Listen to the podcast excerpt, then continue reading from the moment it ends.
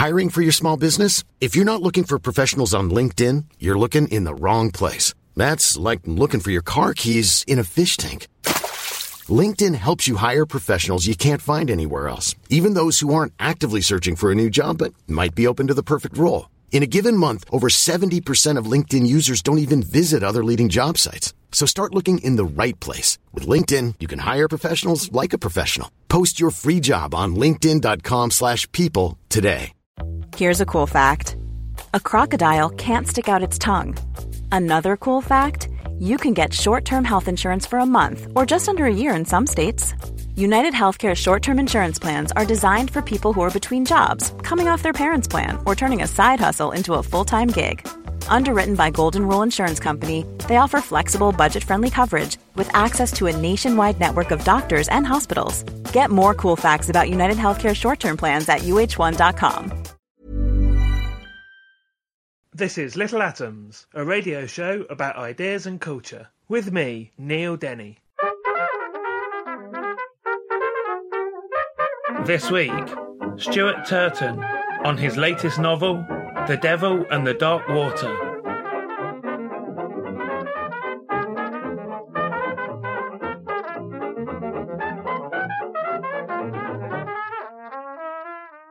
Stuart Turton's debut, The Seven Deaths of Evelyn Hardcastle, has now been translated into over 30 languages and is a bestseller in Italy, Russia, and Poland, as well as in the UK. It won the Costa First Novel Award and the Books Are My Bag Readers Award for Best Novel, and was shortlisted for the Specsavers National Book Awards and the British Book Awards Debut of the Year.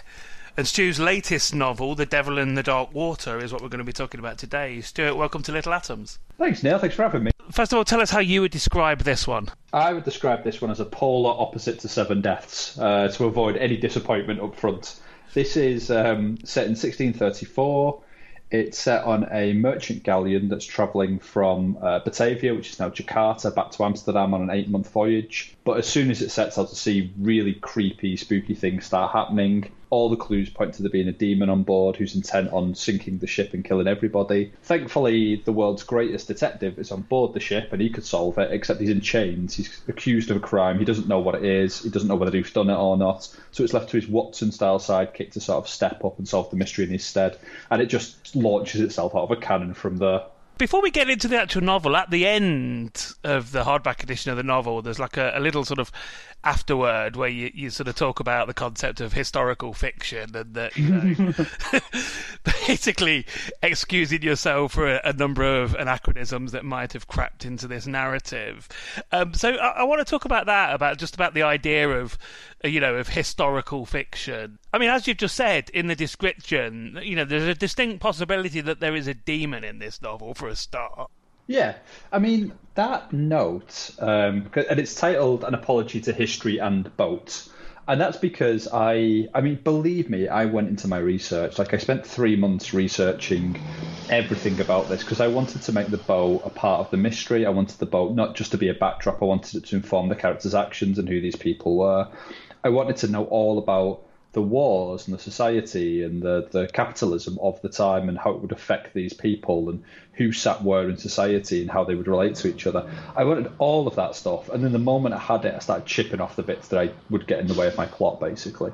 And that's how I went about planning this novel. And it was the same with the boat. So I absolutely they've re so this is based on a true story, or at least it took inspiration from a true story about a shipwreck that happened in 1629 and that boat has been rebuilt in the Netherlands, and they built it according to you know using the original materials and the sort of original construction methods, and they sail it out occasionally, and it's wonderful. It's a floating museum, and I spent two days crawling all over that bastard, trying to get a handle on how everything worked and how it all fit together. And then the same thing happened. I plotted a murder mystery, almost a Holmesian Agatha Christie style murder mystery on that boat. And then anything that got in the way of that mystery, I kind of chopped away while trying to sort of, and it's a really tricky balancing act, mate, because I was trying to keep hold of as much as I could and cast overboard the little things that I thought, you know, that's going to make this is going to slow this down. But I wrote the note because I didn't want people coming to this thinking they were getting Master and Commander or Hilary Mantel. That's not the purpose of this book. The purpose of this book is to be rollicking and fun and a murder mystery. Also, I guess the very sort of central concept of the Holmesian detective duo is, I guess, a sort of anachronism at this time in history. Yeah, I mean it's anachronism in that. Like it's one of those things, isn't it? Like he is a superhero. He was a super. Holmes was a superhero in the Victorian era when he's set. He's going to be a superhero in this period. He'd be a superhero as we saw in the Moffat adaptations. His mm. powers are ridiculous and very inconsistent. Was the thing I came across because one of my elements of research was to go back and read back through the Sherlock Holmes stories. And it is fascinating to see how he deploys his superpower and how wonderful it is in the first two pages of every story and how it tails off the longer the story goes on until he's just spotting things written on walls and footprints that somehow Inspector Lestrade, who runs the entire policing unit, has missed. And again, if you stick demons in, as you say, and you want all those things, you're going to have to chop and change some of the genres that you're going to throw in there. You've got to decide what's important. And for me, as I said, the Holmesian mystery and the quality of the mystery, the quality of the characters, because again, the characters have agency that they would not have had in this period. There's a lot of female characters in this who have agency that they wouldn't have had, and there's nods in the story to how that might have occurred. But it was never going to happen in 1634 in these the social status that they had. So it's really just about sort of the integrity of your story over the integrity of history, to be honest. Tell us a bit more about that real life incident, the Batavia, the boat, the shipwreck that, that you mentioned. What actually happened? Oh, it was horrible. It's um, so 1629, this ship sets out from, in reverse, it's going from Amsterdam to um, Batavia and it's carrying gold and silver. And it's a month away, so eight month voyage. It gets a month away from Batavia and it gets, it drifts off course mainly because uh, the captain and the undermerchant were plotting a mutiny and they'd slowly sort of like pulled this away from the rest of the fleet, the ship away from the rest of the fleet. And then it gets wrecked. So it hits some coral off the coast of Australia. They don't know that they're in uncharted waters. They managed to get as many, I think they got some 200 something people off the ship and got them onto these islands that were out there. The captain then sails off in a longboat, incredible expedition, considering he doesn't know where he is and he's just used celestial navigation and he gets himself back to Batavia to bring help back. Unfortunately, he's left the um, the survivors in the hand of a psychopath, possibly the world's first documented psychopath. And by the time the senior officers get back to the island with help, he's managed to kill 125 people on the island and do worse to the women, as you can imagine. And it's a cult of personality. It's a really strange story. So he never actually, this psychopath never actually killed anyone himself. He's been likened to Charles Manson he didn't bloody his own hands. He was brilliant at talking other people into doing these things for him. And the actual moment to moment details of that real life story are just horrible. But I came across that story when I was 23 backpacking around Australia and it just never left me. It just, it always stuck with me and I always wanted to do something with it. I just didn't want to write it straight up because it's too it's too brutal, mate. As you're reading through it, you just want to slit your throat after 10 pages of it. It's really, really intense. And I say, I wanted something fun and light, and I wanted something that wasn't as heavy as Seven Deaths. I did want something that was a bit frothier. So I couldn't do that. So I kind of scooped the guts of it out, and I kept the ship because the ship is brilliant and the period because the period's brilliant and some of the characters and some of the character traits from the true story and then shoved all the Sherlock Holmesiness into it instead let's talk a little bit about the historical setting then. So, Batavia, as you mentioned, is um, now Jakarta in the, Indonesia, and this was the time of the um, what's called the United East India Company, the Dutch East India Company, mm-hmm. and they are managed by. As it turns out, I didn't. I, I, thought this was an invention, but it turns out a real life group called the Gentlemen Seventeen, and the mm-hmm. Heeren Seventeen. So, tell us something about this period and, and, what they were doing. The Gentleman 17, I get that a lot. People do think they're made up because they're so wonderful and they're so awful and it feels fictitious. But they were like the very they were the precursor to any board of directors that you're going to come across. But they were a board of directors who didn't have to follow any rules whatsoever.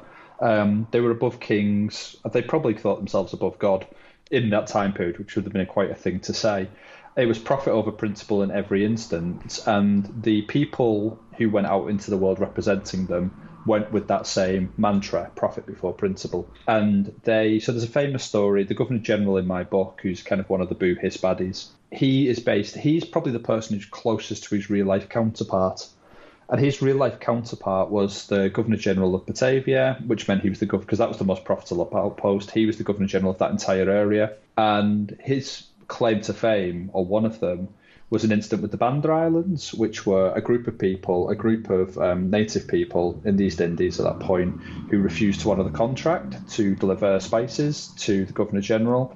So he ordered them all slaughtered. He slaughtered the men, women, and children of that island down to a man and then just replace them with slaves to bring the crop in. And that was seen as a perfectly sensible business practice because that would that would prevent anybody else from ever doing this in the future.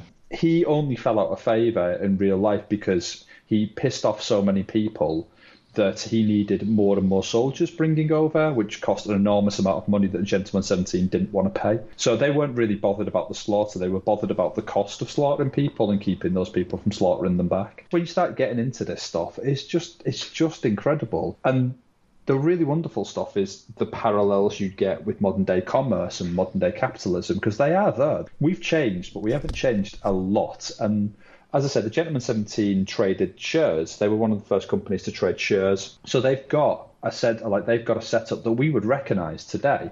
Like so much of this period, if we were thrown into it, would feel completely alien. We would flounder, disease, death, the poverty, all these things around us, like as modern day people, we would really struggle. I do think if we went into that business, apart from the cutthroat principles, we'd probably recognise how it all operated. We'd we'd recognise who were the sort of like the office workers. We'd recognise who were in charge and how the power was delegated down through the company. I think that'd probably be the place where we could survive, and that was amazing the boat, so the Batavia from the real life true story, and and our boats in this in this story, the Saardam, are Indiamen as they're called. Um, mm. As you said, it took eight months to get from Amsterdam to Batavia. What would serving and I guess being a passenger on that boat have been like? It would have been absolutely awful. And so the, the statistic is that one in three people who took passage aboard an Indiaman never came back. So that's not necessarily to say that they died, though a majority would have would have died. They would have died of shipboard accident. They would have died of disease. They would have died of piracy or storms or something on the crossing. Most likely, they would have got ill. If they'd made it to the East Indies, very likely they would have been too destroyed by the crossing to want to do it again. So they'd sit in the East Indies and drink themselves to death, or they would get malaria out there because this is almost apropos of nothing, but it's one of my favourite stories that I came across, and I never got to use it, so I'm going to tell you it now. When the Gentleman 17 and the Governor General, their representative, went out to the East Indies, they bought Batavia. There was a little village under them. They bought it and they knocked it down and decided to build the trading outpost in instead, and they wanted to make it a grand city in the style of Amsterdam. So they took uh, Amsterdam architecture and Amsterdam layout, and they transported it effectively to the East Indies. And they started digging out canals, like long straight canals, the way Amsterdam's got, for moving things around. They built the warehouses in the same place. The rich houses were built along the side of the Nassau canals and they just laid it out so it would have looked like a little mini Amsterdam. But it wasn't Amsterdam, it was in the East Indies. So what they hadn't counted on was the heat and monsoon season. So before long, all those canals were stagnant, and stagnant canals attract mosquitoes, and mosquitoes have got malaria. So all the richest houses in uh, Batavia would have been death traps. If you'd moved into it, mosquitoes would have come in in the night, attracted to any candle, bit you to death, and given you malaria, and you would have died. So it was just as they built these walls to sort of like keep the jungle out. Except the the way they built the walls was on like unsteady foundations, so the walls could just be tipped over in the monsoons. So it was the most ridiculous, ramshackle people not quite knowing what they were doing and how to survive in this environment. And yet they were hugely successful. I absolutely love it. And now I've completely forgotten your question, but I just wanted to tell that story. well, that was a great story. Yeah, it's just I, it brings me so much joy to think about it because we're surrounded on all sides by people in huge positions of power being incredibly incompetent on a daily basis, and it's just permanent throughout history. All the many, many incredibly powerful people have been hugely incompetent and overcome by arrogance. Selling a little or a lot?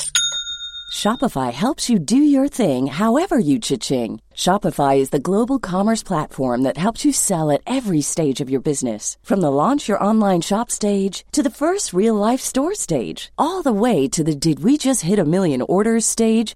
Shopify is there to help you grow. Shopify helps you turn browsers into buyers with the internet's best converting checkout. 36% better on average compared to other leading commerce platforms because businesses that grow grow with Shopify. Get a $1 per month trial period at shopify.com/work. Shopify.com slash work. Hey, I'm Ryan Reynolds. Recently, I asked Mint Mobile's legal team if big wireless companies are allowed to raise prices due to inflation. They said yes. And then when I asked if raising prices technically violates those onerous two-year contracts, they said, what the f*** are you talking about, you insane Hollywood ass?"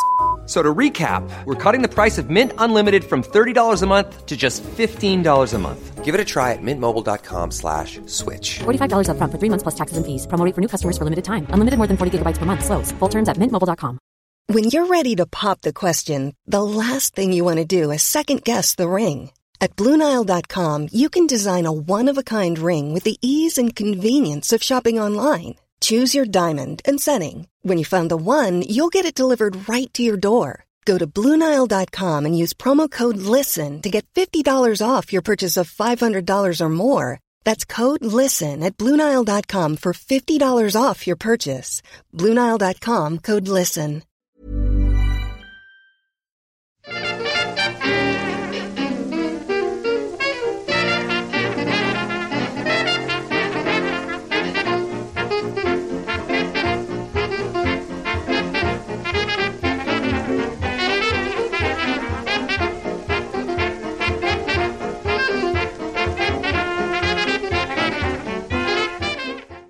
You're listening to Little Atoms. I'm Neil Denny. Today I'm talking to Stuart Turton. We're talking about his latest novel, The Devil in the Dark Water. And Stu, we should talk about some of the characters in a bit more depth. Um, it's a big cast of characters. It's one of those books that has a list of all of the characters at the at the front to um, to help you keep track. Um, let's talk about the main ones then. So, uh, main pair although Sammy barely barely features in the book, to be fair.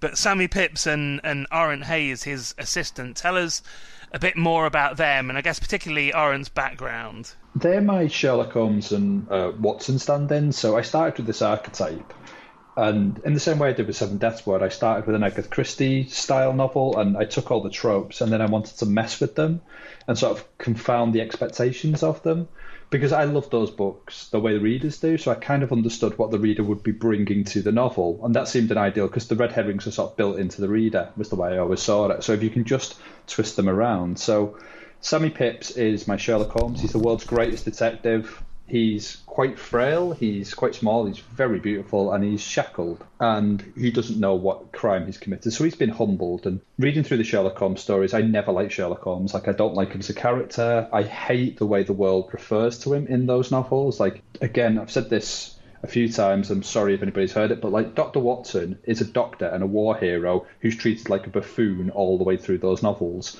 Uh, Inspector Lestrade couldn't find a cat up a tree, even though he runs the world's foremost policing unit. I find it's bewildering to me.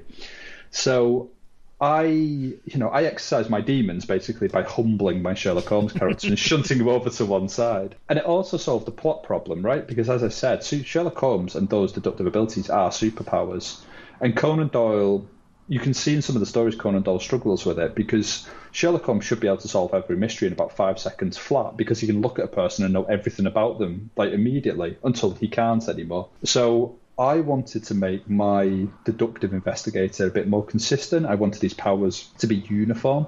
And the only way you can do that is to throw him basically in a cell and keep him out of the story. And that allowed me to raise up my Watson. It allowed me to raise up Arent, my sidekick, and bring in some other sidekicks and kind of begin to play with the idea of all of detective duos and all of those types of relationships. And Arent is a really unwilling protagonist. Like he likes being a sidekick. that's the other thing I don't like in novels where the sidekick secretly wants to be the hero and then becomes the hero, and they're brilliant at it. And that makes no sense. It was like if you want to be that person, just become that person. You would have been that person. It's fine. Arent isn't that guy. Arent doesn't believe in himself. He doesn't have the skills that uh, Sammy has. What he's got is this strength, and he's an ex-soldier, and he's got he is a clever guy, but he's not as clever. So he feels himself stupid stood next to this guy. So he brings all of this self doubt to the story, and he's just he's just a lovely character. And then next to him is Sarah Wessel, who is a noble woman with a secret. She's a passenger on the boat. She does not like the situation she's in. She's very smart. She doesn't get the chance to show that smart, that cleverness. In, and then, so when this investigation turns up, she grips it with both hands and chases after it. And, and almost they become the new sort of like Sherlock Holmes and Watson. So yeah, it's just everything in this novel is a chance for me to play with tropes and detective duos and all these things I loved growing up. It was Sarah I was going to ask you to talk about next. And well, I guess you've you've done that a bit. So perhaps let's talk about because as I said, it is a big cast, and and there are a lot of significant figures. So just tell us about some more of the um, the significant nobles who are passengers and some of the crew, I guess. Do you know what? By leaping ahead of Sarah, I've done her a disservice. So if you'll allow me, I'll just yeah, go back. Go just because, because actually Sarah was not in my plan. Because I plan my books very meticulously. It takes me three months to plan a book, and I get it's first page to last page. I know everything's going to happen, but I don't plan my characters, and I try and find them a bit in the writing. So, and I do that by throwing them together and kind of letting them chat and see what comes out of it. And Sarah was the character who, in the initial plan, she's quite, she's like first amongst the sort of like secondary characters, if that makes sense. She was just supposed to be a suspect. And the more I wrote the book, the more she forced her way into it, the more of it she wanted, the more of this mystery she took for herself. Like it was a really interesting process. It didn't happen to me on Seven Deaths, but it happened here. And she wanted more of the story, and Arent wanted less of it. The more I wrote it, the more I realised Arent wasn't this driving force that Sarah was going to do it. And she ends up becoming part of this triumvirate, but that was her will. It's really weird to talk about her as being separate to me because that makes me sound like a sociopath um, with identity issues. But that's really the way it felt in the writing, and that was really, really wonderful because I wanted to spend more time with her. I wanted to. I liked her cleverness. I liked her drive. I liked her wit. I liked what she represented on that ship.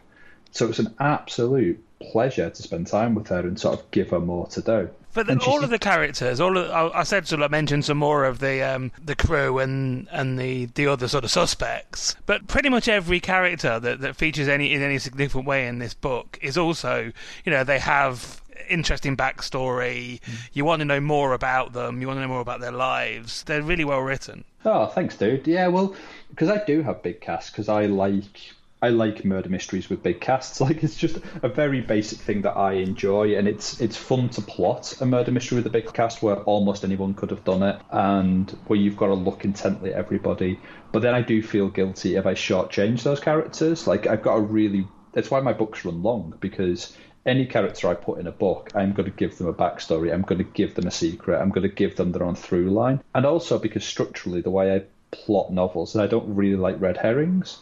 So what I do instead of red herrings really is I give everyone a bunch of secrets and a bunch of clues to those secrets so that the reader ends up looking at the wrong important information rather than looking at information that means absolutely nothing at all. Mm-hmm. So yeah, so it serves me to have a big cast, and I hopefully it serves the readers. Though I can, that's why we always put the manifest at the front, so people can, you know, always refer back to it if they're a bit lost as to which one of the 300 characters they're supposed to be paying attention to. Tell us a bit more about plotting out the story. Then, as you said, it takes three months. You plot it from from beginning to end. What's that sort of process like for you? That's the best bit, man. I love that. So when I'm plotting, because I don't I don't write a word of the book until it's all plotted out, and I start with I start with the conceit and I try and work out how that would lead to a murder. So uh, for Seven Deaths, that was how do I have a time traveling detective who can't solve a murder immediately? Because the logical thing there would be for him to follow around the victim and then just see who killed her. This one, it was the conceit was what if a demon was a suspect in a murder amongst all the other people. What if one of them was a demon and that was taken seriously? Um, because this was a time of superstition and the occult and all these other things. And it seemed like an ideal chance to sort of do that and make a demon. Just make almost, yeah, that I almost pictured in my head that, you know, at the end of every Christie where Poirot sits everyone down and then like explains who did it. Like all of them, but with like the devil at the centre of the cast list. Like I almost wanted that. And I was trying to plan around that. So I start with that, and then I work backwards trying to find how that would come to pass and what you know the structure that would allow that that moment to happen, that murder to happen, that crime to happen. And once I've got that through line, I start plotting from that point forward. And then, as I say, I start thinking about things that can distract from that. I start thinking about other things that would be happening. So I knew the boat.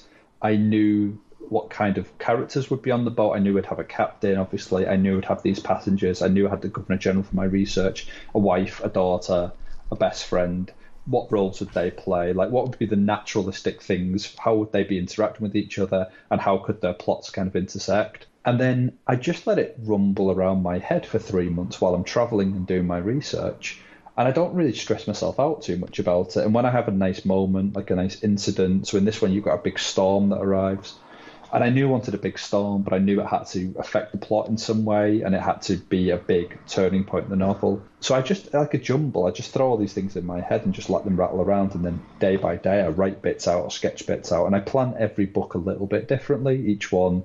This is really it's quite hard to explain without getting deep in the weeds, but my planning i want my planning of each book to be done in a different way because it sets the novel off in a different way it makes me think about the novel in a different way so uh, Seven Deaths was an Excel spreadsheet that had every two minutes every character's day. This one was more like a flow chart. It was almost like, you know, boxes of information and lines and diagrams all going off in different directions. So, yeah, once I've got all that sort of stuff, I just build day by day, minute by minute until I've got it. And then there comes a point where it's a jigsaw and it's, it's missing fairly obvious holes. There's just bits you need to fill in, and that'll probably be the last week or two weeks of the planning. And I'll just stare at those holes and try and fill them in and fill in the logical gaps. And once I've got all that, that's when I can start writing. Seven Deaths was, you know, as, as you mentioned a number of times, obviously uh, Agatha Christie influenced, being a big house murder mystery. We've mentioned the idea of Sherlock Holmes here, but what other stories were an influence on this particular? Particular book? That's really interesting. That because do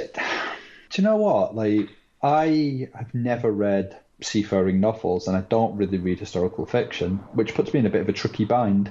So, so I'm like, and it's not over. It's not an arrogance. It's I. What I had was that real life incident. The idea that I wanted to set a story on a boat, and then everything that leads to.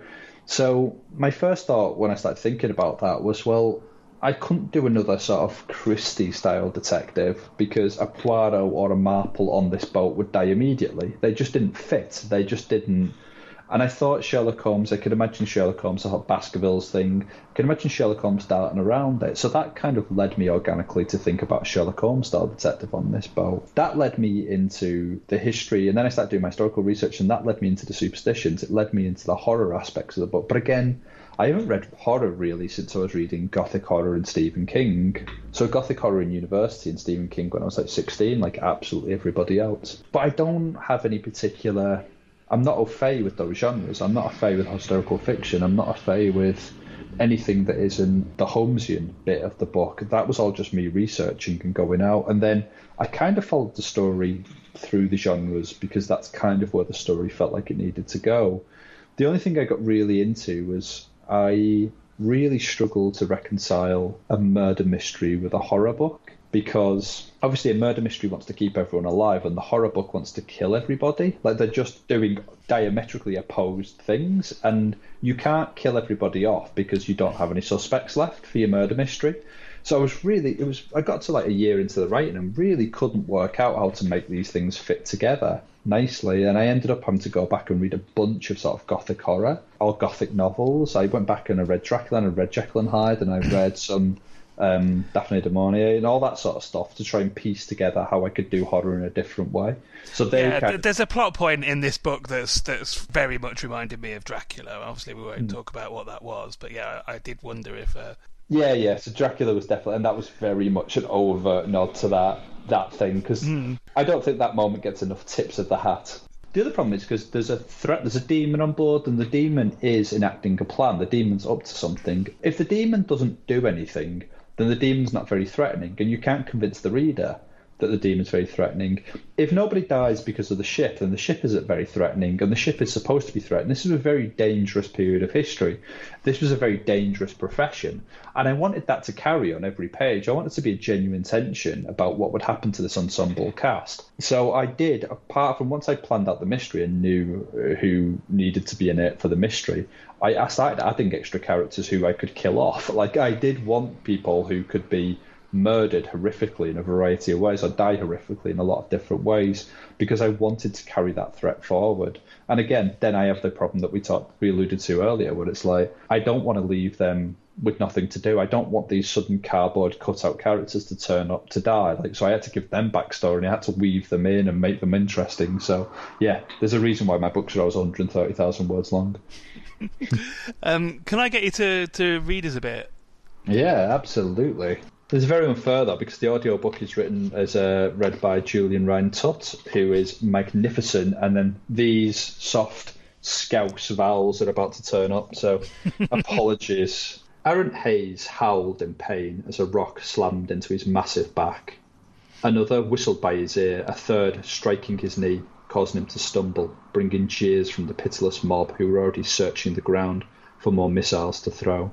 Hundreds of them were being held back by the city watch, their spittle flapped lips shouting insults, their eyes black with malice. Take shelter for pity's sake, implored Sammy Pipps over the din his manacles flashing in the sunlight as he staggered across the dusty ground.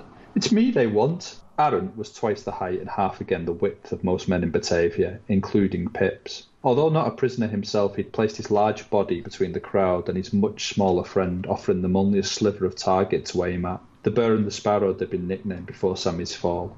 Never before had it appeared so true. Pipps was being taken from the dungeons to the harbour, where a ship waited to transport him to Amsterdam. Four musketeers were escorting them, but they were keeping their distance, wary of becoming targets themselves. You pay me to protect you, snarled Arent, wiping the dusty sweat from his eyes as he tried to gauge the distance to safety. I'll do it until I can't anymore. The harbour lay behind a huge set of gates at the far end of Batavia's central boulevard. Once those gates closed behind them, they'd be beyond the crowd's reach. Unfortunately, they were at the tail end of a long procession moving slowly in the heat. The gate seemed no closer now than when they'd left the humid dampness of the dungeon at midday. A rock thudded into the ground at Arent's feet, spraying his boots with dried dirt. Another ricocheted off Sammy's chains. Traders were selling them out of sacks and making good coin doing it. Damn Batavia, snarled Arent. Bastards can't abide an empty pocket. On a normal day, these people would be buying from the bakers, tailors, cordwainers, binders, and candle makers lining the boulevard. They'd be smiling and laughing, grumbling about the infernal heat, but Manacle man offered him up to torment, and even the meekest soul surrendered itself to the devil. So I've been talking to Stuart Turton. We've been talking about his latest novel, The Devil and the Dark Water, which is out now in the UK from Bloomsbury Raven. Stuart, thank you so much for taking the time to tell me about it. Thanks, Neil. I appreciate it, mate. This episode of Little Atoms was produced and presented by me, Neil Denny, edited by Sky Redman, and was first broadcast on Resonance 104.4 FM. Little Atoms is supported by 89UP and hosted by ACAST. If you enjoyed the show, please do subscribe, rate us on iTunes, and even tell a friend. Thanks for listening.